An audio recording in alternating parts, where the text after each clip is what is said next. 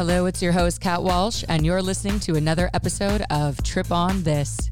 This podcast is for mature audiences and is not suitable for young children. Trip on This is intended for entertainment purposes only, and we do not condone the use of illegal substances. Enjoy the show. Welcome back, everyone, to another episode of Trip on This. I had such a good time speaking with my next guest, Andrew DeAngelo. He was just an absolute wealth of knowledge around everything cannabis activism. He's been working in this space for over 37 years as a leader, creating social change, impacting policy, working with different companies on best practices for coming into the cannabis space. This man knows his stuff around cannabis and how to make right on all of the injustices and the inequities that have also happened around this plant. During this episode, of course, we talk about his own journey in activism, learning about his nonprofit called the Last Prisoner Project, and of course, we talk about the concept Cali Sober.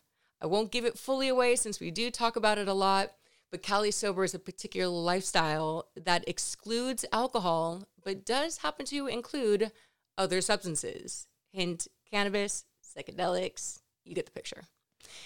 Quick thing before the episode begins if you are not following me on socials, please do so at trip on this underscore pod. Again, that's at trip on this underscore pod for Instagram, Twitter, and TikTok, and backslash trip on this pod for Facebook.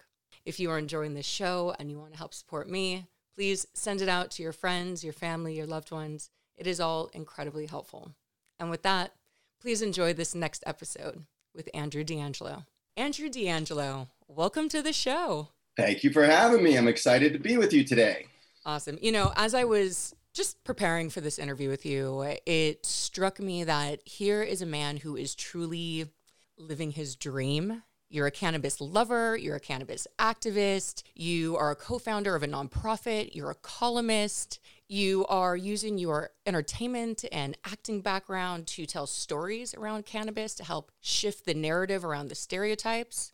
What a life. Well, yes. And I'm now 50 years old in my early 50s. So it took a long time to create this life that I have sure. now. And, you know, there was certainly a fair amount of pain and suffering along the way. uh, so, you know, I'm in a really great place in my work and career right now where I get to live the dream, as you said, yeah. and, and leverage doing this for a very long time, my entire adult life. And yeah. not many people have been in it as long as I have. Yeah. And my brother Steve, my older brother Steve, was my guide into cannabis. So I was very fortunate to have that older brother guiding me into the the industry and the movement. It was a movement before it was an industry. Yeah, I would love for you just if you want to go into your background and just take us back a little bit from kind of the genesis because I know I've had a tre- uh, a chance to just look at your story and I'm I think the audience is going to learn a lot from your personal story about what the cannabis movement has looked like up until this point. Right. Well, I came of age in the 1980s during the presidency of Ronald and Nancy Reagan, mm-hmm. and they they fought a war against cannabis people, very effective war. Uh, they were very good at what they did. They were very good drug warriors. They passed urinalysis testing laws that really prevented working people from having a relationship with cannabis for decades. Mm-hmm. And it really put us behind the eight ball in a serious way as a movement. Luckily, we're a persistent, somewhat crazy bunch of characters uh-huh. that got this that got this done. And um, there was a man in San Francisco named Dennis Peron, and Dennis Peron was a AIDS activist and a cannabis activist, longtime trader of cannabis, starting in the 1970s in San mm. Francisco. Mm. And his lover was dying of AIDS. Mm. His lover was dying of AIDS. Wow. The love of his life. Wow! Wow! Was dying of AIDS, and Dennis was a keen observer of people and he was a great humanitarian. And when you observe people from a hum- humanitarian lens the way he did, you see things that perhaps other people don't see. And he was able to see that cannabis was helping his lover deal with wasting syndrome. Yeah. And the quality of his dying mm-hmm. greatly improved the, the experience of dying. Yeah yeah. was greatly uh, I don't know. I don't know how you can improve the experience of dying, but the pain, mitigating fear, maybe just keeping mitigating a, fear. Yeah. I think it's mitigating fear, and and we all we're all dying. Yeah, we're all terminally ill. Mm-hmm. we yeah. all have a very limited time on on this planet and this earth.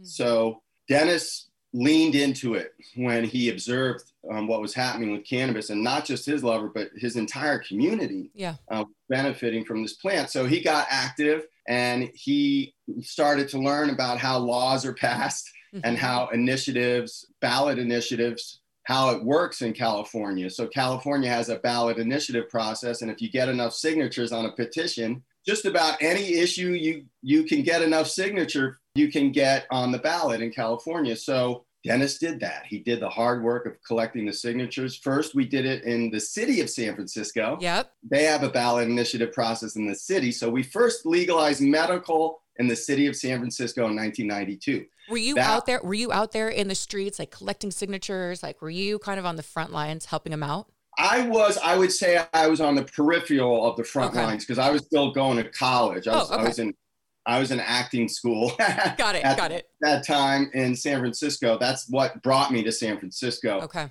And then while acting school was probably not the best choice for my acting career at that time, it did get me to San Francisco and and meeting Dennis was probably the reason I went there yeah. m- more so than acting school. Although but, I, I'll say to you really quick, I think I mean, without without knowing you, I bet a lot of that training being in the performance arts and acting in a position where speaking and being able to express passion and conviction has probably helped you along the way of really being a great communicator for causes that you care about. So, you know, take yourself off the hook. I bet it weaved into the work you're doing beautifully. Oh yes, well that was by design. Oh, okay. you know, eventually I realized that the American theater and and the American entertainment industry was not real comfortable with somebody who was advocating for legalization at that time the way I was. So Fair. I think people were just stigmatized and mm. thought that maybe I couldn't remember my lines or mm. show up on time or whatever it was. I actually showed up. I was the first guy there at rehearsal and I was the last guy to leave. And if you yeah. call ACT,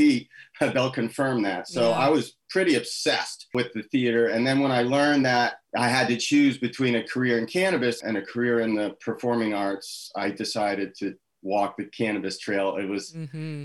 remarkably, it was the road that was the easiest for me to travel rather than the entertainment industry, which I just felt I was performing for very elite, privileged people, mm-hmm. and most of them were you know, in their elder years. And I love performing for our elders and being connected to them. But I, I felt really disconnected with my own community and my own movement and my yeah. own people, you know? Yeah, yeah, yeah. So there came a moment where I had to decide what I was going to be and how I was going to do this work in the world.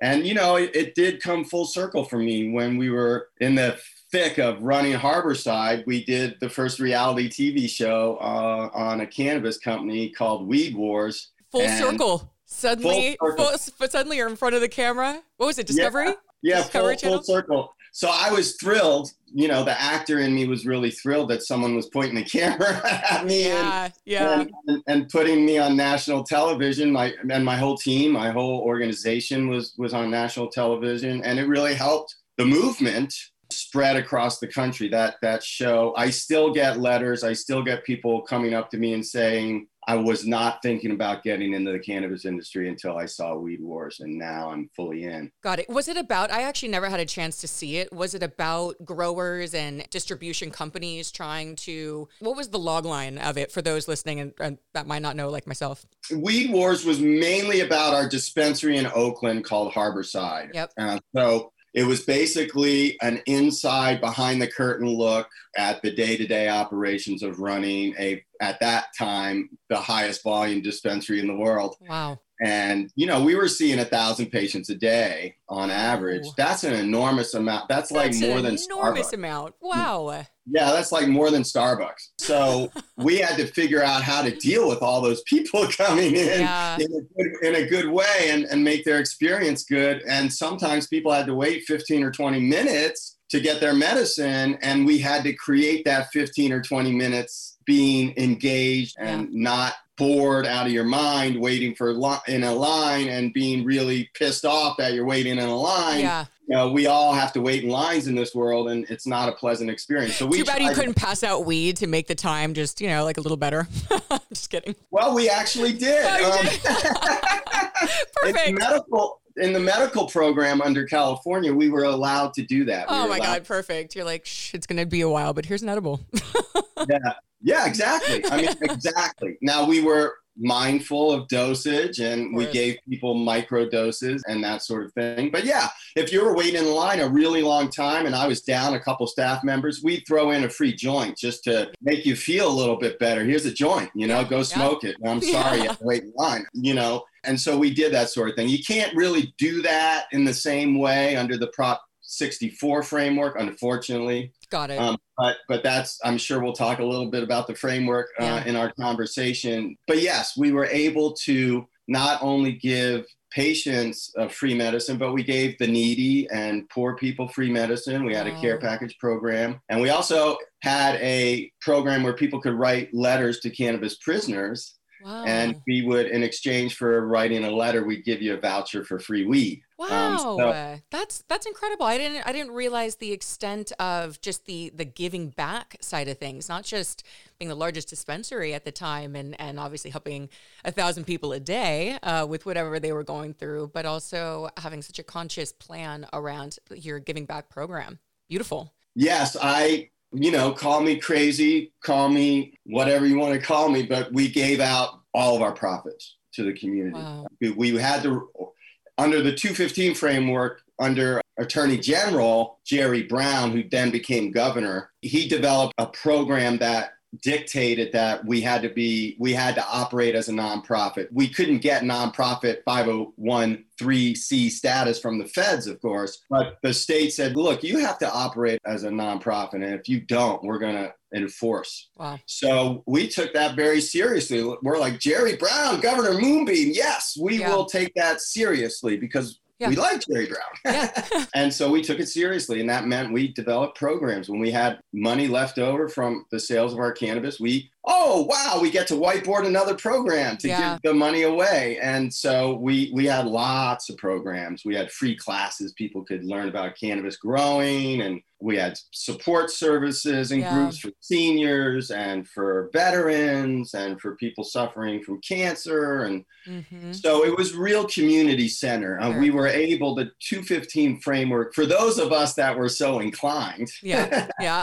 uh, to give our money away we did there were a lot of people who you know sort of didn't embrace the nonprofit the way we did and sort of managed to create management companies or whatever and they would move the profits you know into the management entity and play you know those sorts of games we ran our own company we didn't need a management company right. we ran i went in there every day and I, I worked with the team and set the expectations and and managed and coached up and that's how we did it yeah. um, I, my background in the theater you know the theater is a collaborative art form. You've yeah. got all kinds of, you've got designers and you've got money people who are getting grants and mm-hmm. you've got costume people and lighting people and makeup people and you've got dramaturgs that yeah. are studying the, you know, Shakespeare and mm-hmm. giving you all the references to the Oxford English Dictionary yep, and yep. All, all that sort of stuff, right? And so it's really, you have to get good at working with all these different groups of people, yeah, all with different backgrounds, all with different personalities,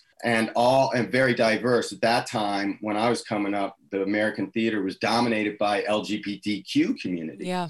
So the LGBTQ community was huge in my acting school. They were the teachers, they were the professors, they were the actors, they were the designers, they were they were the American theater. Yeah. And it was a very interesting time to be coming up in the American theater because we had the first Gulf War started, Rodney King happened while I was in school, wow. and this convergence of the AIDS and yeah. cannabis activism happened while I was in school. So all these converging and somewhat conflicting things were happening inside me while I was in school. So we were, but as you mentioned, you know, I get to talk to you now and I get Yeah. to do this thought leadership. And my background just has allowed me an ease. Yeah.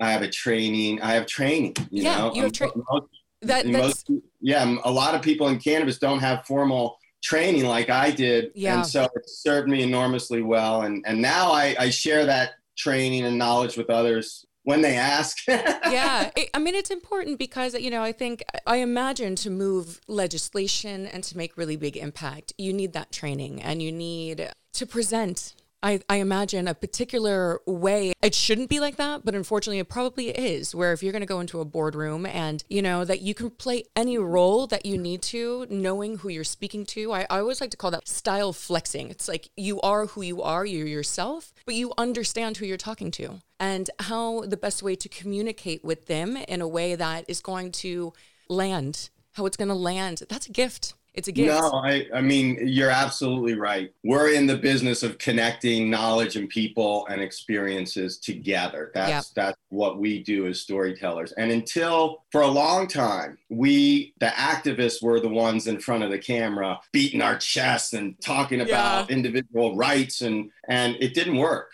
Yeah. It did not work. Yeah. And it may have worked for our egos because we got to be on the news, Yeah. but it didn't move the public. And without moving the public, we're stuck. Uh, You know, you can't end prohibition without moving the public to get them to vote to end prohibition. Right. And so when Dennis started putting sick people in front of the camera, hmm people in wheelchairs, people dying, Yeah. that's when the storytelling got supercharged and we all realized, whoa, Yeah. we were doing it wrong, man. We had the wrong protagonist. Yeah.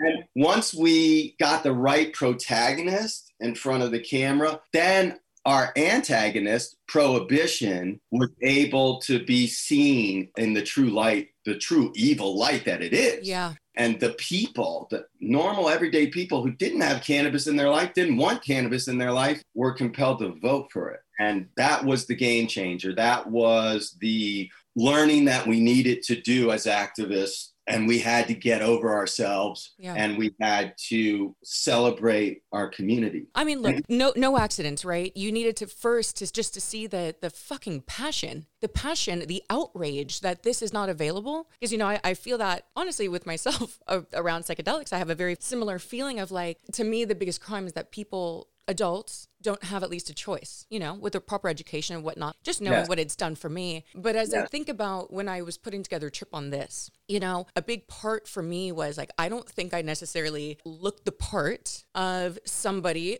who you wouldn't just see me walking down the street. I'm, I'm, you know, very glam half the time and I'm from LA. And, you know, if you had a stereotype of like a typical hippie, right, then I'm throwing that. But that's the point. The point Yes. is that that is one small fraction. And by the way, great. Lo- love the hippie movement, love it, but like that's I feel like I embody it at my core, but that's not how I present, I guess. And so many of my guests, it was important to me to highlight all a range of different types of people, so unassuming. You would never know that these people have their lives have fucking changed from their psychedelic experiences and what it has done for them on their spirituality or their self-confidence or any of these things. And to me like that was the importance of starting this was like for people that have only had the hippie in mind that have only been in, stuck in the 1960s counterculture that there was another there's another way. There's another way to look at it you know? All the all the propaganda that's not real. Yes. it's it's not real necessarily. Like yes be careful and of course we'll educate but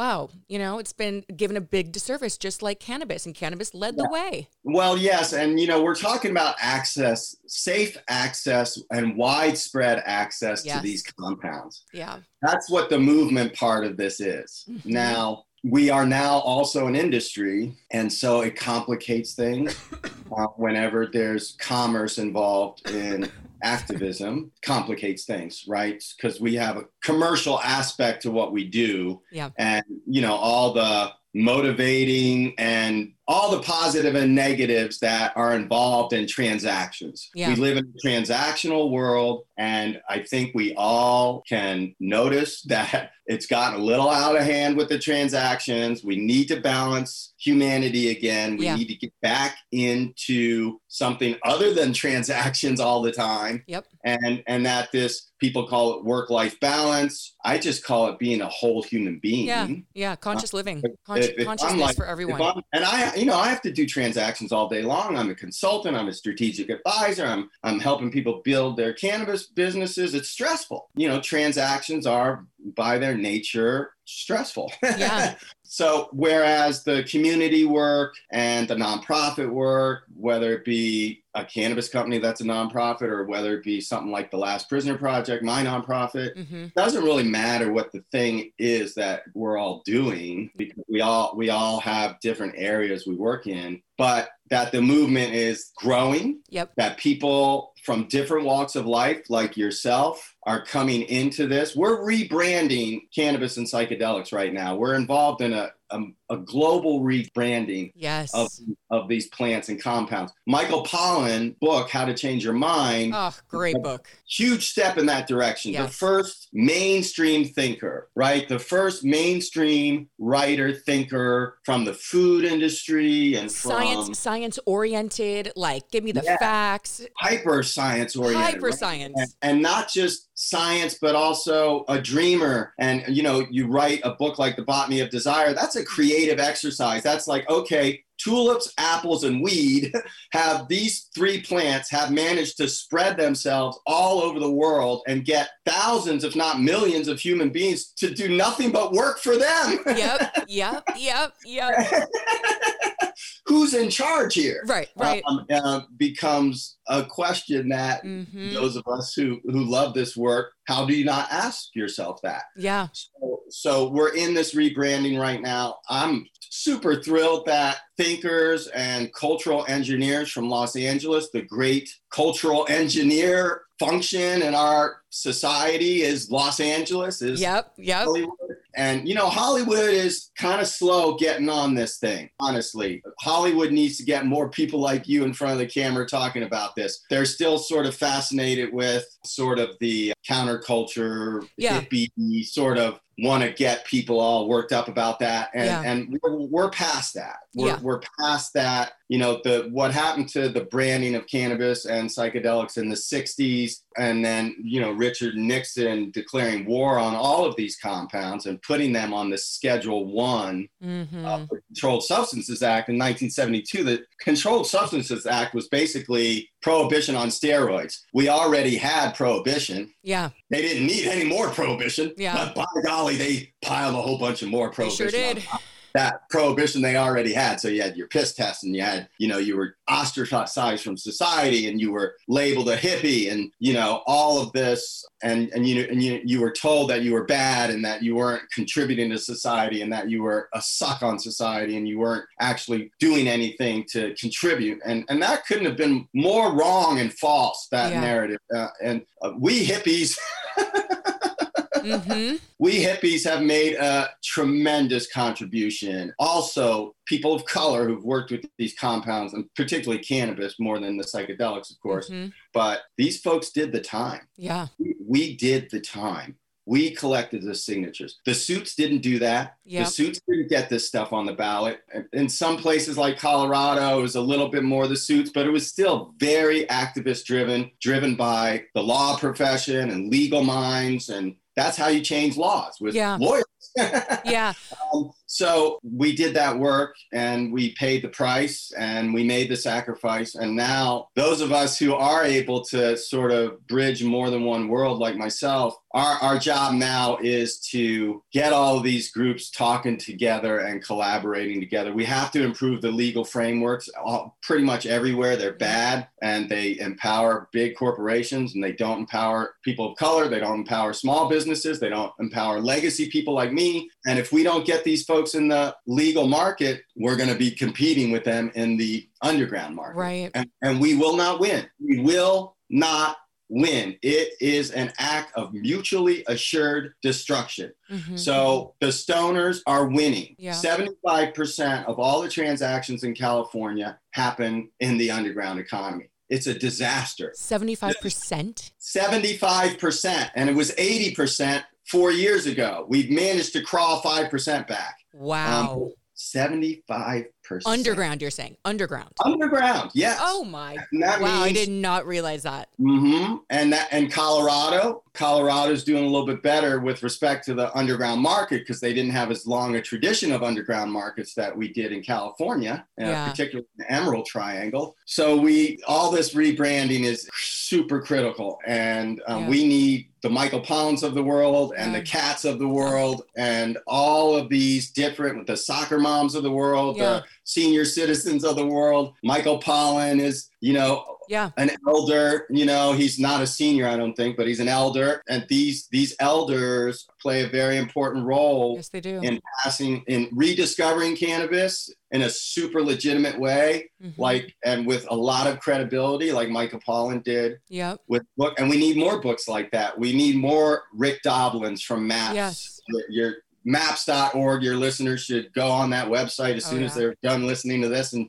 check it out if they haven't already. So the Rick Doblins of the world and the Michael Pollans of the world are the thought leaders yep. that are the head of the spear yes. you, right now. And, and the perfect, again, coming back to breaking stereotypes, they're exactly the faces that like businessmen you know, they've got that legitimate, the legitimacy that because their background has just always been in, I don't want to say by the book. I, you know, I'll say this. I don't know Rick's background. I know all of his work from Maps, but what he was doing before, I can't, I can't quite, I, I can't quite say that. But just it's their delivery and the science and the vision and the clear eyedness around all the safety around it and what it needs. It's just everybody's talking the right language. And at the end of the day, it's about help. People need yeah. help. Yes. How I we mean, we're in a reduce... mental health crisis right now. What in the yeah. world? yeah. Look, and I've alcohol gone to doesn't help it. I, yeah, I've gone to a lot of funerals. Yeah. It started with my family. My mother's side of the family were undone by the bottle. Mm-hmm. All my aunts and uncles, almost all of my aunts and uncles were undone by the bottle, and both my grandparents were undone by the bottle. I'm sad that they didn't have these plants yeah. available to them because I had to be raised in the midst of a lot of dysfunction. And I learned that's why I'm on this Cali Sober rant that you've probably seen me uh, write about. Yeah, I can't wait to talk about it. By the way, which we yeah, could we, we could segue well, right let's into talk it. about it. I mean, we need a different. Yeah. We need different definitions of sobriety. The, the binary, you're either totally sober or you're a complete drug addict. That binary definition just doesn't work for no. a whole lot of people. No. For some people, it does work. Yeah. All right. For some people, they need to be in total recovery from all intoxicants. And, and that's what works for some people. Could you um, define Cali Sober for those listening that have never heard of that term? Can you first tell us what does it mean to you? And then let's now talk about it. But before, just so people at home are like, what's Cali Sober? Well, the operating system known as Cali Sober that I talk about, our goal is to reduce the number of funerals we go to yeah. um, with respect to alcohol or hard drugs. So 100,000 Americans die every year from alcoholism, and about 88,000 died last year from opioids. Wow. And then you have untold millions that are strung out, terribly strung out on both booze and these hard drugs, whether they be pharmaceutical or street drugs. Yeah. They're hard drugs yep. that have a big impact on your physiology. Oh, yeah. And I want to stop going to funerals, man. I oh, want to stop going to funerals. So, Cali Sober is another way for us to talk about psychedelics and cannabis and integrating these compounds under a new definition of sobriety. Mm-hmm. So, Cali Sober means you don't drink at all or very little. Mm-hmm. Like I have one glass that my my wife likes to drink wine. Yeah. So I'll have like one glass a month. Like last yesterday was a beautiful sunny day, spring day here in Oakland. Got in the backyard, had like this much rosé. Yeah. And I enjoyed it. Yeah. Right. Now, alcohol has bad effects on my body, so I can't really take that much of it. But every, you know, once a month or so, sure, I like to connect with my wife. It's a beautiful day. I take a little bit of the uh, rosé. I can't take much more than that because I start to have negative physiological effects from it. Yeah. So my body just doesn't like it. And Yeah. maybe it was because I went to all those funerals as I was a kid and my brain chemistry got affected by that, but I just don't connect with alcohol. Your your body thanks you. There's uh there's no reason to like alcohol in in terms of like there's no like physiological upside. I don't think for anyone. Maybe I guess was it was uh, a little what's the compound in red wine? Resveratrol or I'm yeah, yes, right, right. There- something like there- that. But, but for the most part, Right. I don't know that anybody's. I don't think. I think your body's like, thank you so much.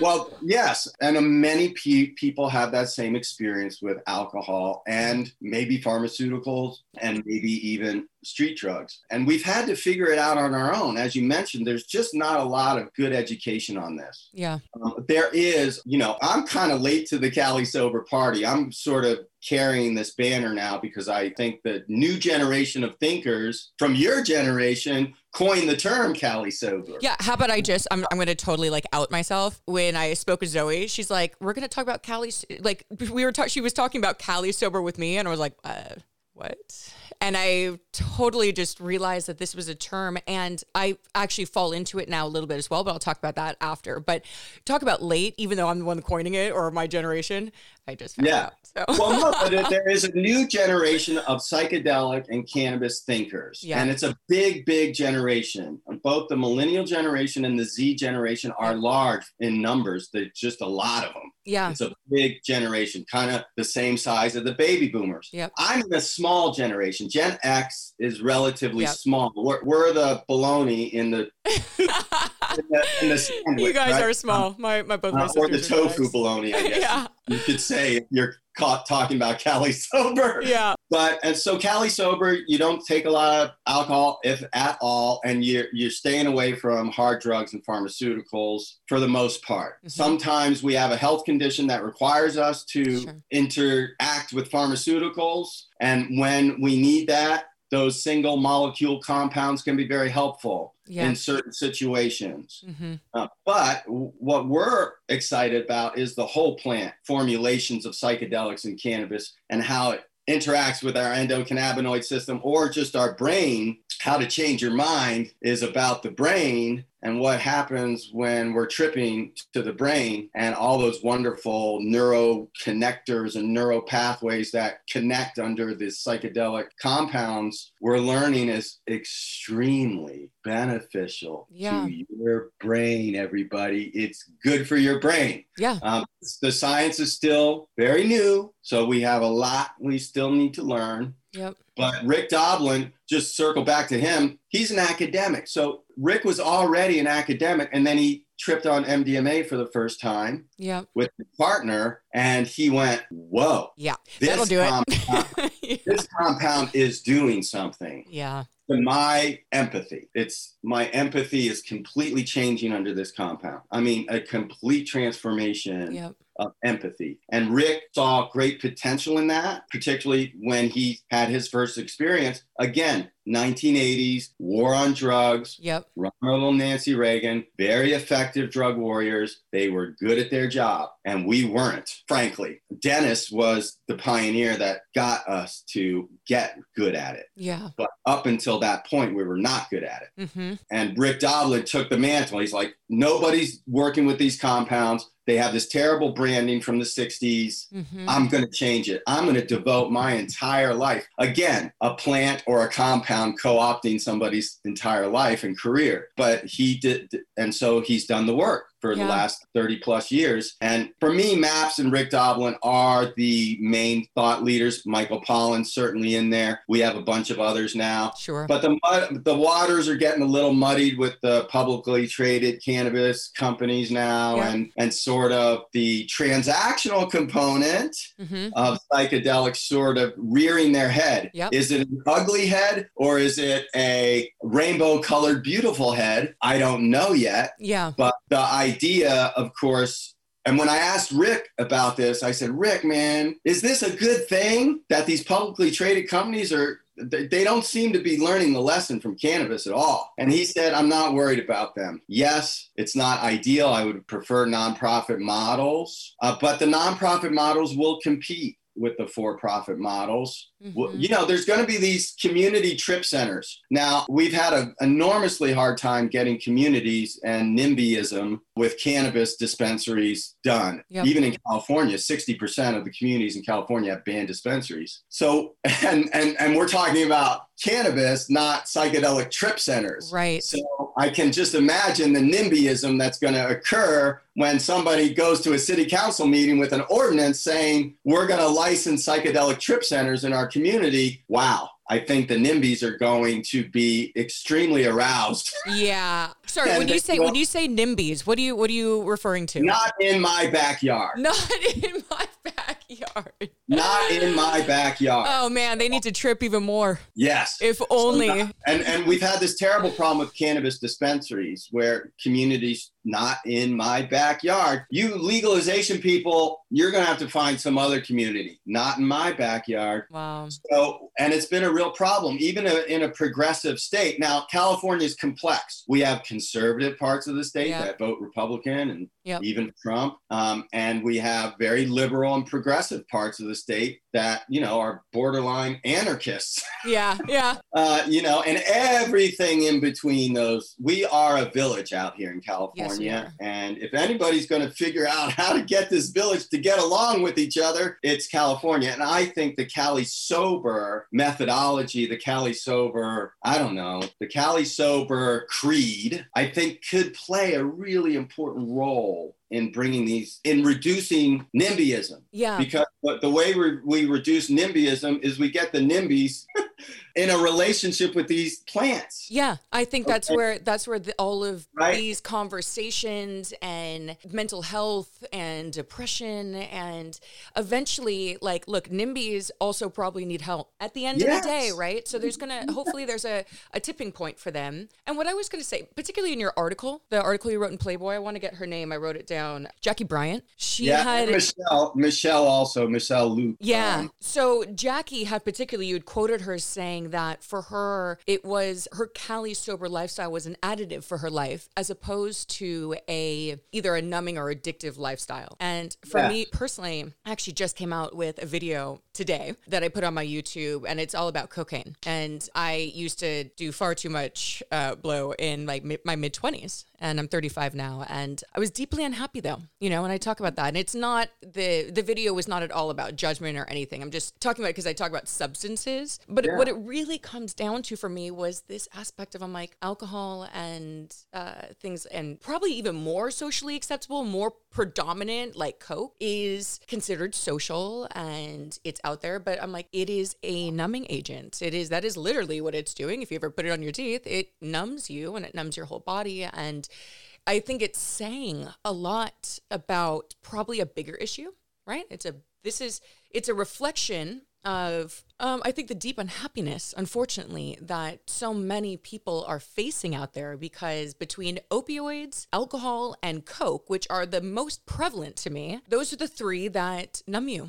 That they take you out of the current circumstance and to get back into plants and other substances. Look, I'm I, I think LSD and MDMA are also great. Like I'm not gonna just say it's just about magic mushrooms. You know, there's a big push towards magic mushrooms, they're natural, great. But to me, that is enhancing life. It is connecting you deeply within. Yes, sometimes that's tough when you've got stuff to deal with, but look, the monster under your bed isn't going anywhere until you look at it, until you shine the light and see and you look under there and you see you got it you got to see that there's no monster in your bed or you have to look at it before it goes away. It's just going to haunt you and you're going to numb yourself until you look at it. And I think hopefully as hopefully as people want to choose healing as opposed to numbing, we get closer and closer to psychedelics and cannabis where it's getting you in touch with you as opposed to taking you out of your body. Yeah, I thought that was an uh, incredible insight that Jackie shared with me. That's why I just had to put the quote in the article because it's it really is the essence of the Cali Sober Creed is look, you're not 100% sober. You take cannabis maybe on the daily. Yeah. That's not if you go to the American Psychology Psychology Association definition of sobriety, it's not taking weed every day. Right. So it's in fact, I would be considered an addict under the American Psychology Association's definition of Mhm. addiction with respect to cannabis. Mhm. I'm not addicted to cannabis. Yeah. Yeah. but I take cannabis every day. So I'm like, you know, I have these long debates with my shrink about what addiction is and what consciousness is, and we're in that work together and yeah. um, trying to trying to find common ground. The fact of the matter is, human science doesn't know anything about consciousness. We do not know why we're conscious beings. Right. We do not know why that happens in the brain. We do not understand it at all. Yeah. And yet we fancy ourselves super scientifically advanced as a human race. But when it comes to the thing we experience every single moment of our very limited lifespans, we know nothing about it. Yeah, I was just watching, I was uh, sorry, listening to a podcast on uh, Mindscape, Sean Carroll's Mindscape. I love it getting sciency, and he was talking. They were talking just about this. Uh, it was a neuroscientist on, and he was saying we are so limited because we our brain is studying our brain. Like there's no other yes. trying to understand right. ourselves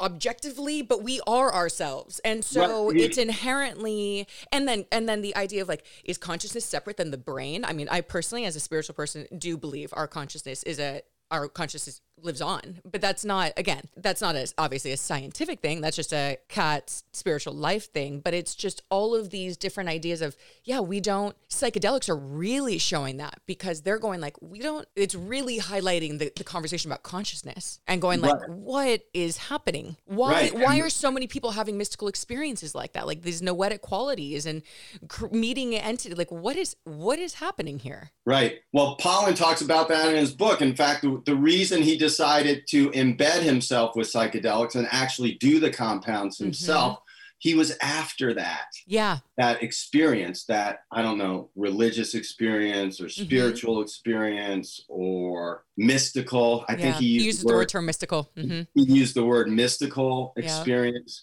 And we have a long history of shamans and and sh- shamanic people in our. Uh, there's always shamans in human. Yeah. No matter what era of human time you live in, thousands of years ago, there were shamans yeah. that were dealing with these compounds in your society. It might have had to be a native society, not white people society, yeah. but they, they, were there. Yeah. Okay. And white people like Terence McKenna went and found it, went and found it and experienced it and embedded it. And they went after that mystical experience. Pollan didn't really find it. Yeah. Yeah.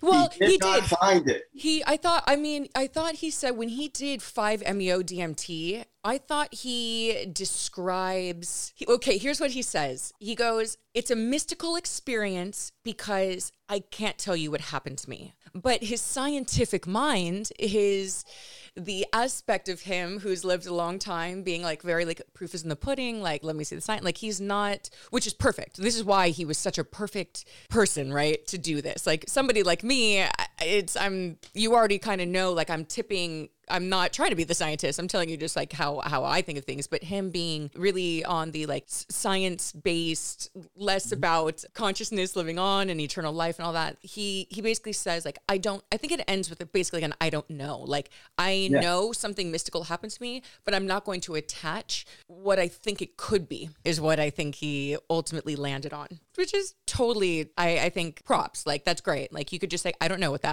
I what just happened, and that's okay, and I'm okay with that. I read a great interview of Jerry Garcia, frontman from the Grateful Dead, who's long dead now, but real words of wisdom from Jerry in this interview, where he talks about he was in a coma. You know, he was a terrible opioid mm-hmm. addict. Uh, unfortunately, Jerry was unable to overcome those those addictions, but he went into a coma for a period of time and he describes the experience of being in his brain under the coma and you know there were these bugs and all these weird creatures in his brain and they were mm-hmm. interacting with him and he could not quite figure out what was going on it did feel like DMT to him wow. but it was it lasted for days and i can imagine that being a challenging mental experience for yeah. for Jerry and when he came out of that and he sort of regained his baseline consciousness, I guess you, you could say, yeah. the interviewer asked him, Well, what happens to consciousness when we die? And Jerry thought, Well, I think it dies when we die, was his viewpoint. Yeah. And that,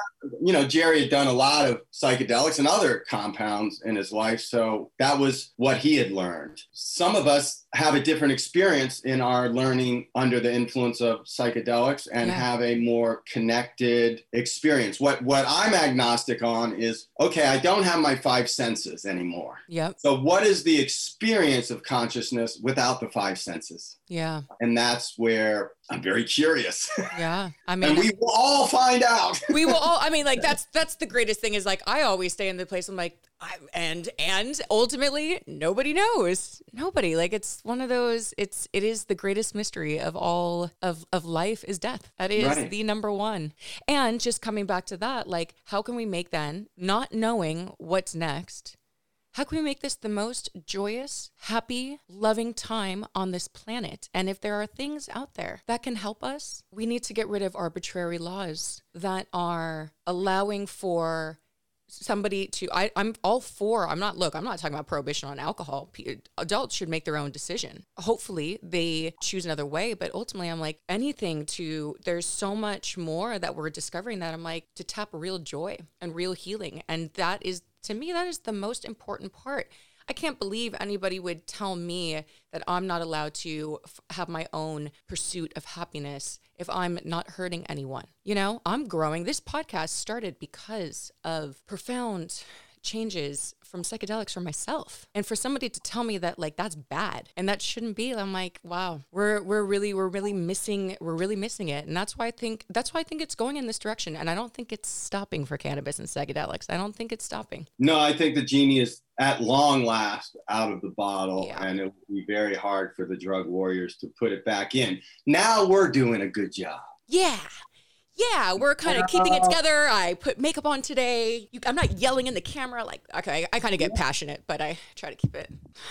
One of the things psychedelics teaches us is to lighten up a little bit Yeah.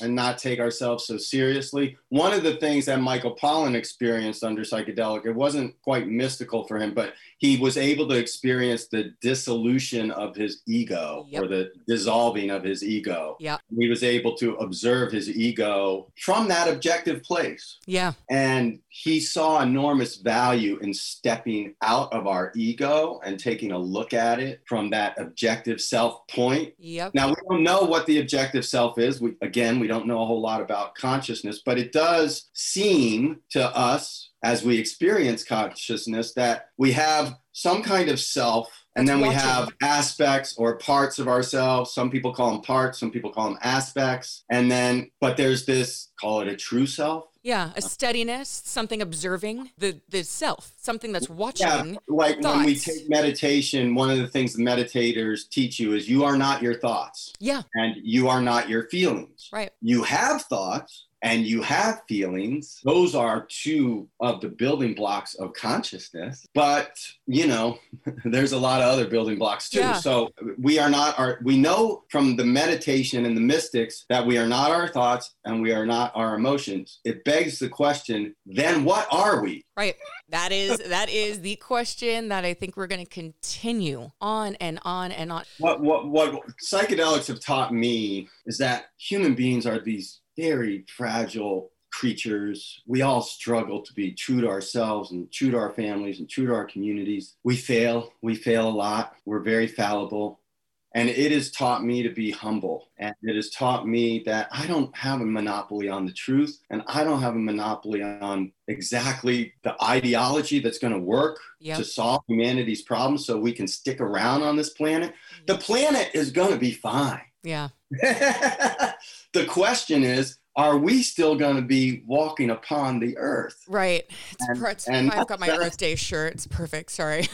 yeah, you know, and and that's what psychedelics taught me is to approach the fragility of life, but also the life force, which is miraculous, yes. which is a miracle, Yes. which and this thing that we call consciousness that we don't understand is a miracle. It is a miracle of creation. Yeah, no, it is a straight up miracle. And when you can walk around with that gratitude and and understand like this is fucking insane what we get to do. Like this is yeah. incredible. Yeah, start- that's the that's the psychedelic revolution. It's that's what's underneath all the tripping, I think. Yeah. Is is like, whoa, we're not as smart as we think we are. Yep. We need to be humble yep. and we need to take care of each other. Yeah. And and taking care of each other is just as important perhaps more important than taking care of the self. I always say I can't help others if I'm not also helping myself. I, I, can't be in a good relationship with others with respect to these plants yeah. if I'm not also in a good relationship myself. That's why Rick Doblin, he actually does psychedelics. Michael Pollan, they actually do psychedelics. A lot of the scientists that are working with these compounds in the laboratory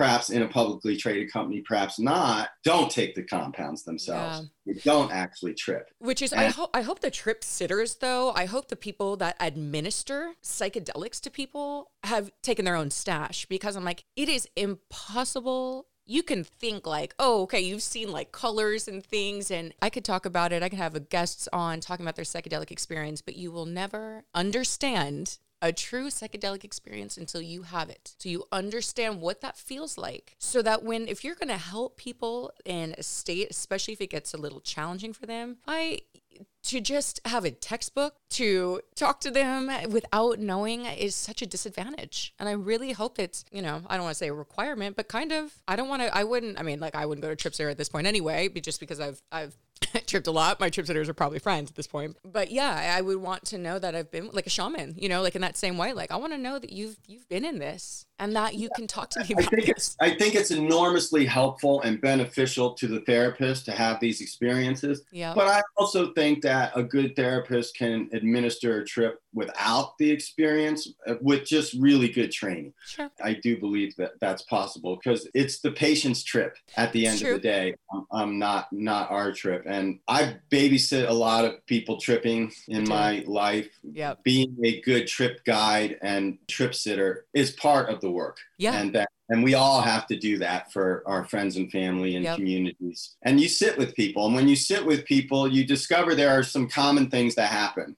And you can coach along those common experiences and those common threads. Sure. So I definitely I, think it's possible. I definitely think it's possible. I just yeah. think that yeah. Look, there's just it's just a difference between uh, having knowing it and reading it. Knowing I think you're plugged in a lot more. I yeah. think you're plugged in a lot more, and I would certainly want to be a therapist who has done these compounds yeah. myself. But I imagine there's going to be quite a few that don't. And yeah, and there's and there's sorry to interrupt you. There's a way uh, Stan Grof. Are you familiar with him?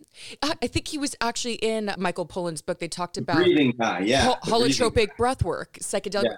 That's what's used for the Zendo project, which is basically they call like yep. the freak out tents at uh, music festivals. But basically, that's how they've been training mm-hmm. them to basically put them into a psychedelic state through breath work to somewhat elicit the feeling. Yeah. So like I know that there's there's definitely ways. Yeah, it works. It works. Look, the ancient teachers have shown us there's more than one doorway into this. Yeah. There's more than one doorway. What psychedelics provide is it's not just a doorway, it's like hyperspace into this world.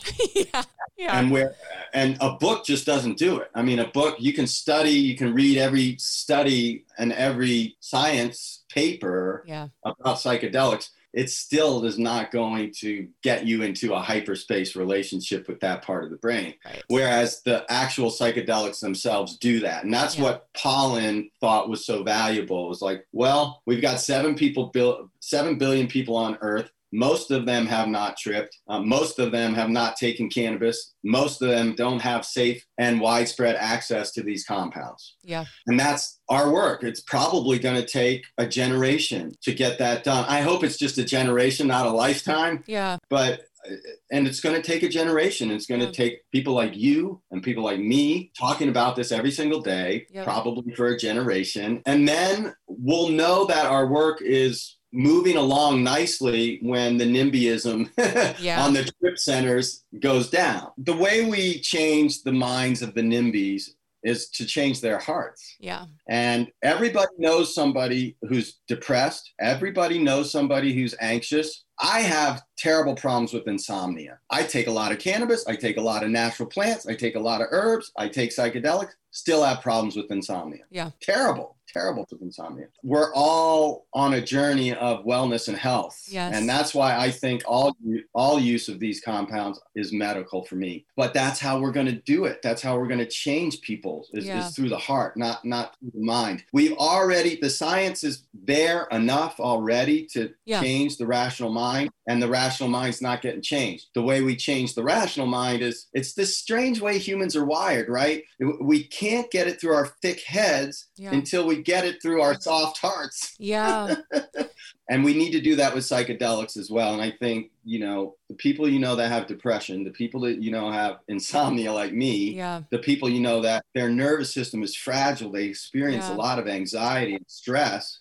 This can help. Yeah. This can help. A lot of And- people are and- and afraid of their hearts feeling. They are. Okay. And it's easier to take the antidepressant. It's that's It's also part of the challenge. It's holistic. It's a holistic like yeah, your mind has to wrap yourself you have to there has to be a desire. One of the ways to have the courage to be heart centered. It takes courage to feel. It really does. It is a lot easier to numb. It's a lot Yep. easier, but there is so much potential, and I think we are going to get there. The change of the hearts, because once you once you just decide to take your life back into your own hands, in whatever way that is, you know, I'm not saying that it's just through psychedelics or cannabis, but that's where the magic starts. That's where it starts. Right. And that takes us back to Cali Sober. Yeah. Because we need we need new ways of thinking. We need new definitions. We need new titles for new books. Yep. And most people who take antidepressants or numbing agents, they're just trying to function. Yeah. They're just trying to sleep so they can wake up and go to work the next day and Yeah. provide for their families. They're just trying to function. yeah. And single molecule pharmaceuticals are basically designed to solve functional problems in society. Yeah. And, and so that's that's the method that we have sort of a bias towards. Mhm. The survive That model, not the thrive model. Survive model, thrive model. The survive model, not the thrive model. Exactly. Yeah. And the revolution or the renaissance, I think my brother's term renaissance is better than revolution because revolution can be Yeah. hard and violent. And, Mhm. you know, what we're talking about is Heart. not that. but we are talking about people voluntarily changing themselves, like Yeah. Mike changing their mind, like Yeah. Michael Pollan did. And yes, you have to go inward. And yes, you have to face hard things because we're all recovering from trauma. We all had to survive our childhoods. Yep. And it wasn't, and maybe our parents weren't bad or abusive people, but they just didn't know how to be parents in every single way that people need to know how to be parents. Yeah. And so you experienced a little bit of trauma growing up. Yeah. I had to go to a lot of funerals because my relatives were alcoholics. yeah. Well, it had a big impact on me, man. That has a big impact on you when you're Yeah. a little kid. Sure does. And it, it hit my heart before I even had the mind developed Yeah. to understand, to understand what addiction. I was eight year old kid, six year old kid, seven year old kid. Yeah. I don't know what addiction is. Yeah. I see it around me in my family. I see people that are dysfunctional. It has an impact on me as a kid, but I don't know rationally what's going on. Yeah. But I know, I know in my heart what's going on Yep. and I know intuitively what's going on. And I think that people who are depressed or dealing with mental health issues or overcoming their traumas they experienced in their lives need to go into these feelings, Yes. not numb them. Yes. And it's hard. It's Yeah. painful. Okay. I I have a shrink. I go once a week. I do the work. Yeah. I end up going through the birth canal in a blubbering mess, you Yeah. know, by the end because I'm I'm trying to tap into something emotional Yeah. inside of me. It's not rational. It's not to- intellectual. you have to- It doesn't have. Yeah, you have to take out the charge. I, you know, the the way that I've really gotten past things that have been difficult in my life is exactly that: is sitting in the pain and the discomfort of it until it's not supercharged anymore, until the feeling of it isn't either like a reaction, like oh god, let me push that thought away, like oh my god, like, whew, like I was just cooking and like I suddenly, you know, like until Yeah. until you sit with it and you can just be with it that's when it doesn't uh, it doesn't then then you can go out and make decisions without f- without making decisions that are protecting you from whatever is in here you know all the stuff that you're protecting yourself. So then you're you're making decisions to protect yourself. So you're not really open you know when you're saying like a whole person. And so it just it's it's We a journey for all of us.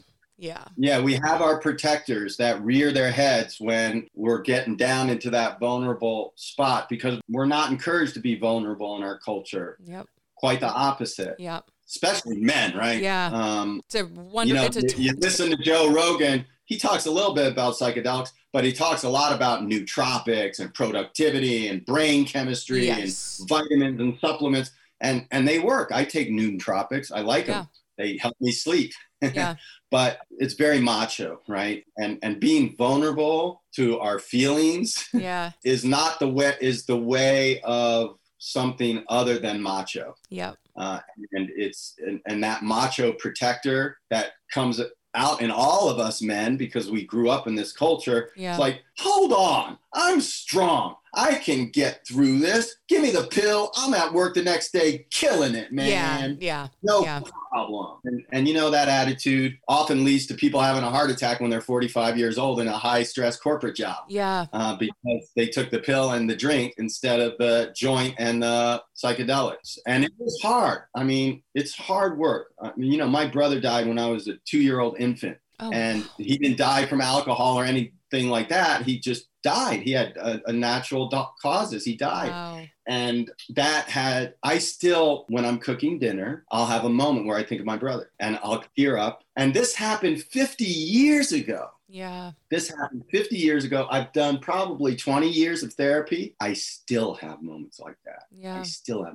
like that. And it's hard for me not to merge with the feeling. And i have to work i have to resource myself and use all the skills my therapists have taught me and my meditation teachers and all the rest and detach yep. from that feeling and try to look at it. yeah. And it's hard. Sometimes I blend with the feeling and then I, I feel the tears coming. don't we and all you know, and that's part of being an empathetic person. Yeah. You know, I had that empathy in me before I even took a psychedelic drug or cannabis. I just had that. There's one reason I gravitated to the performing arts. I just had that yeah natural empathy inside me. I remember being a little kid and walking past homeless people and feeling like I needed to help them. That they were, I was like, how could this be happening in our country? This is so terrible. And I need to help them. And I would talk to them, I'd give them money, and I'd get in all these codependent relationships with homeless people that I'm trying to like help, Yeah. but they're, they're like not able to receive my help. And you know, I and I did. So I've had that, and and there's some of us that just have that natural empathy,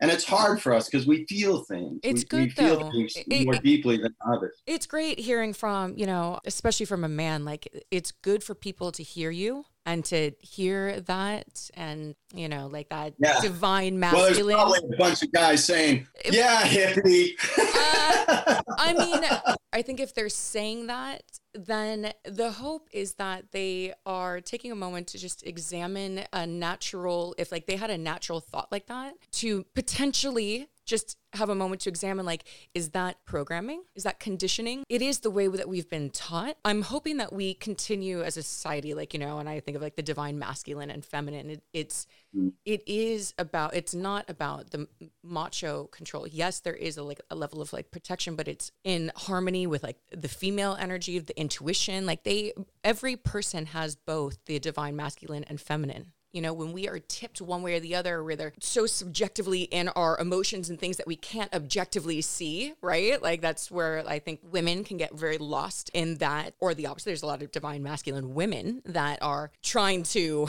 be in that controlling because they're in a you know patriarchal world or whatnot but to find balance within ourselves is the ultimate goal. I mean, balance as a whole is the goal. You know, men are incredibly intuitive. I just I don't think anybody's ever told them they're intuitive. Everybody is intuitive, but they're they're incredibly intuitive. That's not just a female thing. Men too. Everybody has incredible gifts that they don't nobody ever told them they had them, so they don't think they do. But I'm like, okay, time to change that. You do, you know? And people that meditate and are willing to feel what a leg up. You know, great businessmen are incredibly intuitive, incredibly. At the end of the day, the traders and things, incredibly intuitive. They just are. They just don't call it that because it's not macho. But that's what it is. Yeah, well, Yeah, I mean, I'm in a point in the evolution of my career and my work where I have the luxury of carrying the vulnerability macho message to the world. Yeah. Most men don't have that luxury. Yeah. Most men are still trying to just put food on the table, provide for themselves. We men have a very strong connection to being providers. It's Yeah. something that drives us, it's something that gives us meaning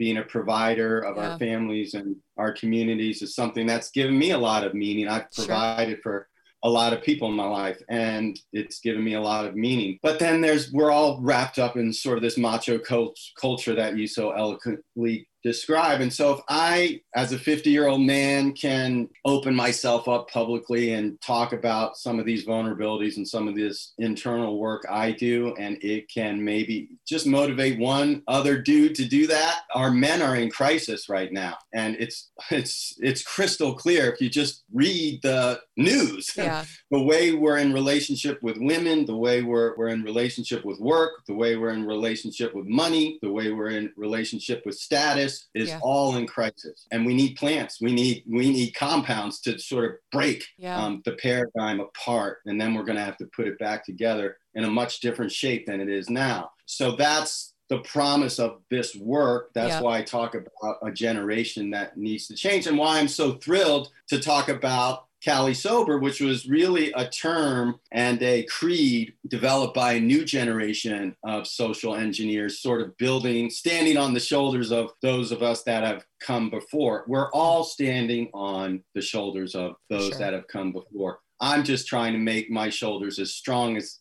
possible so that when folks like you stand upon them, you've got a nice strong footing and you can Love that.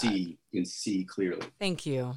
My my final question for you uh, before is just I want people to know a little bit about the work that you're doing with the Last Prisoner and where they can just what it is you're doing and where can they go? Where can they go to learn more about it and help if they want to help? My favorite thing to talk about is the Last Prisoner Project. We have a wonderful website, lastprisonerproject.org. We have a Get Involved tab that teaches you as an individual how to get involved. And you don't, it's not just donating, donating money. We need lots of volunteers, especially lawyers, legal Yeah.